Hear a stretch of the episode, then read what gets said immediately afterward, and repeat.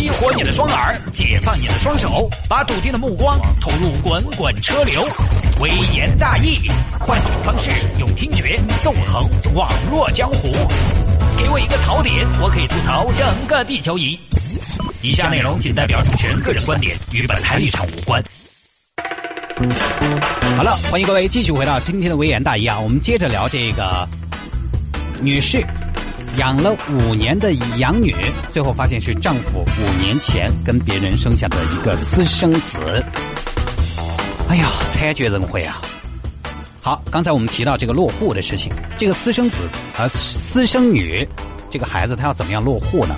在二零一一年的时候，程女士准备生二胎了，刚好有这么一个契机，她要生二胎，也去办了准生证。但是呢，黄先生就拿着这个二胎的准生证去为皇子办了落户，并由此导致程女士没有办法生育第二胎。但这个它里面政策的原因到底是怎么样的，逻辑到底是怎么样的，我也不太清楚，我也没去做功课啊。反正就是陈女士这边不能生二胎了。这个时候，程女士觉得这男方一家人对自己是不是太不诚恳了，也不尊重自己嘛？你想当年婆婆突然抱个娃儿回来，也不商量一下，噗丢回来了。养女上了户口，占了二胎名额，也不商量一下，反正自己就是逆来顺受呗，非常的不满。而且一看养女的户口上面写的名字叫皇子，哎，老公不是叫皇亲的嘛？咋个叫皇子呢？啊，我是觉得皇子，皇子，皇帝的孩子，你想听起来多吉祥多霸气啊？那这么大的事情你咋不跟我商量一下呢？我在这个家头到底有没得参政议政的权利嘛？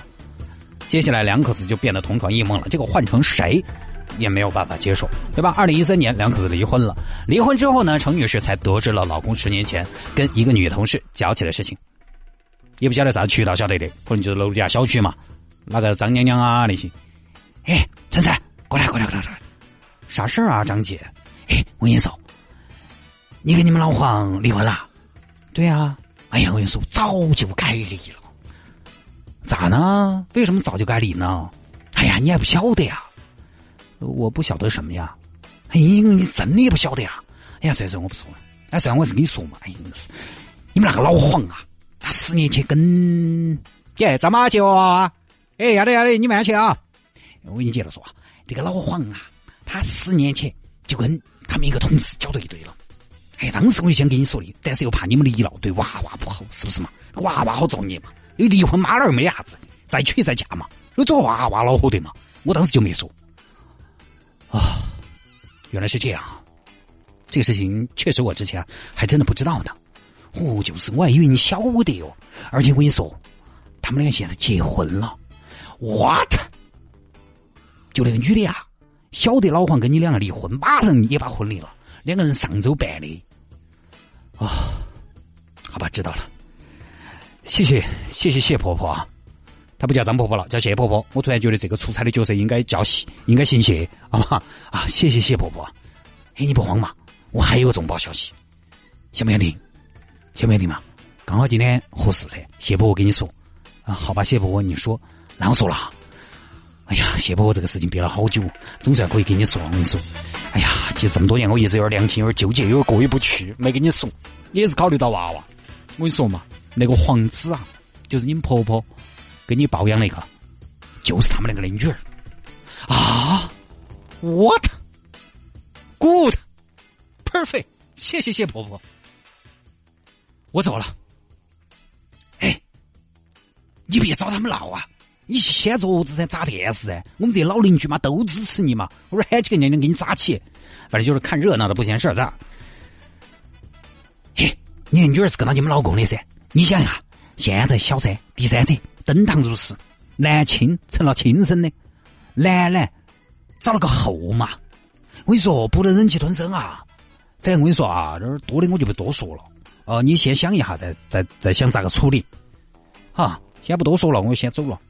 耶，老李哪儿去？呃，我才吃了饭，出去蹦个迪。走啊，我也去。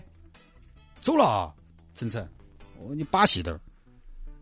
程女士得知这十年背后的阴谋之后，非常难受，因为这里面还有一个背景是在离婚的时候，程女士把房产全部给了老公，因为她当时觉得女儿跟着老公，那肯定得有所居嘛，有地方住嘛。同时，老公也承诺要把这套房子给拦了。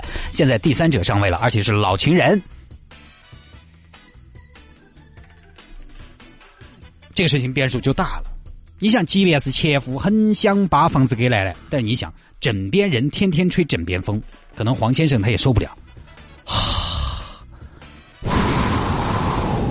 老公，房子两个女儿一人一半噻。所以程女士觉得不行，必须行动。当然，人家也没闹，而是走了法律途径。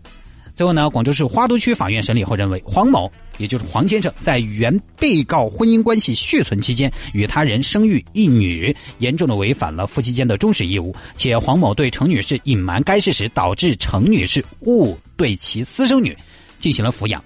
依常情常理而言，假如程女士明知该事实不可能自愿收养，我跟你说还恰恰不一定。一会儿我们来办啊，因为我知道一个事情就就是自愿的。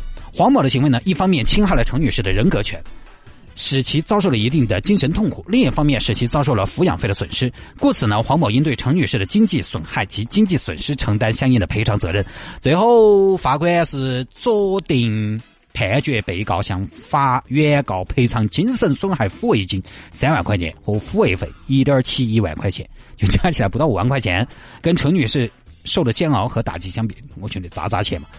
这个确实也没办法啊。我觉得无论大家对于黄先生的行为有多么的咬牙切齿。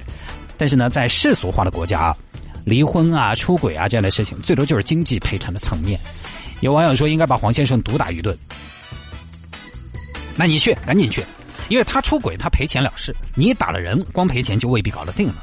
我们经常说伦理伦理啊，但是呢，到底应该是人遵守伦理，还是应该伦理为人类的协作服务？到底是人的需求决定了如今的伦理的样子，还是伦理本身就是一个亘古不变的标准？对不对？就像一夫一妻，它是现代。我们世俗国家的伦理，但是回去几百年那是没得的事情。像泰国这种条件嘛，随随便便那个随便那么嘛要好那么一个嘛，对不对？再比如说离婚，大家觉得离婚是合理的吗？我觉得大部分朋友可能会说，啊，过不下去可以离，这个很好啊。但是古代只有男休女啊，女的改嫁也可以，但必须你老公死了，并且守孝三年。那个时候的婚姻是看起来可能是牢靠的，但是大家开心嘛，大家幸福嘛，可能也还可以。但是那种开心可能就像你在学校食堂吃惯了，觉得也还可以。但是有一天你去大酒店，你才发现这样显然更爽啊！所以现代的婚姻制度还是比较强调个人的一个生活质量和幸福感的。就说的直观一点，就是他觉得人都是自由的，都有追求幸福的权利。之前我看过一个报道，就说一个专家说的，现代文明的伦理本位已经从社会转向了个人，与之相应的人道性质、理性精神和宽容精神是最重要的。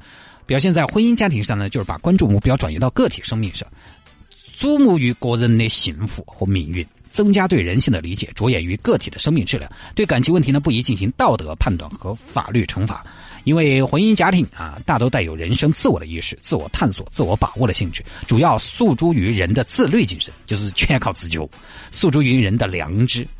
宽容而理性的伦理文化有利于减少无谓的人际纠葛和精力耗费，而把人有限的精力引向建设活动当中。据你发现，伦理它始终是在变化的。之前有一个专家提出，低收入男人可以合娶一个老婆，当时也是一时激起千层浪。哎，听起来确实太头大了，但是它确实也存在于某些国家和地区，也曾经在封建时代的中国出现过。你现在谈道德、谈伦理，没法活了，没人跟你谈这些。所以我觉得“礼崩乐坏”这个说法本来，嗯，它可能在某种程度上来说是不存在的。它永远是适应人和世界的现状的，不会有一套伦理规则永远适用于任何时代。当然，我不是为出轨和欺骗而开脱啊，只是说呢，现代文明的规则一定是以人为本、顺应人的。但你可能会说，顺应人就应该放开啊？为什么法律要处罚出轨，在财产分配的时候要偏向于有过错的一方呢？其实也是一种平衡，因为有的时候，当你法律不解决的时候。连法律都不告诉大家这个行为是错的，就会有个体自己来解决这个问题。那就是不是罚款了，那可能就是红刀子进白刀子出，那是社会问题。换个角度来说，现在大家如果我举个例子哈，如果大家都可以有几个老婆、几个老公，各位你好好想一想，你是担心还是高兴？你可以有几个老婆，对不对？你觉得很爽，但是同时你老婆也可以有几个老公啊。所以，现代文明就是这样的，尽量满足大家的人性的需求，同时呢，又把社会组织在一个相对的可控的范围之内，保持人和人的一种合作关系。大家都要牺牲一点自己的欲望和贪婪，不然我跟你说，三天两头又丢饭。不是在火拼，就是在去火拼的路上。而且今天跟大家分享的这个事情啊，生活中我见到过，就是前面我说的，因为这个程程程女士呢，还是在不知情的情况下，她是不知道这个杨子是自己老公的私生女的，但是我在生活中见过，知道的。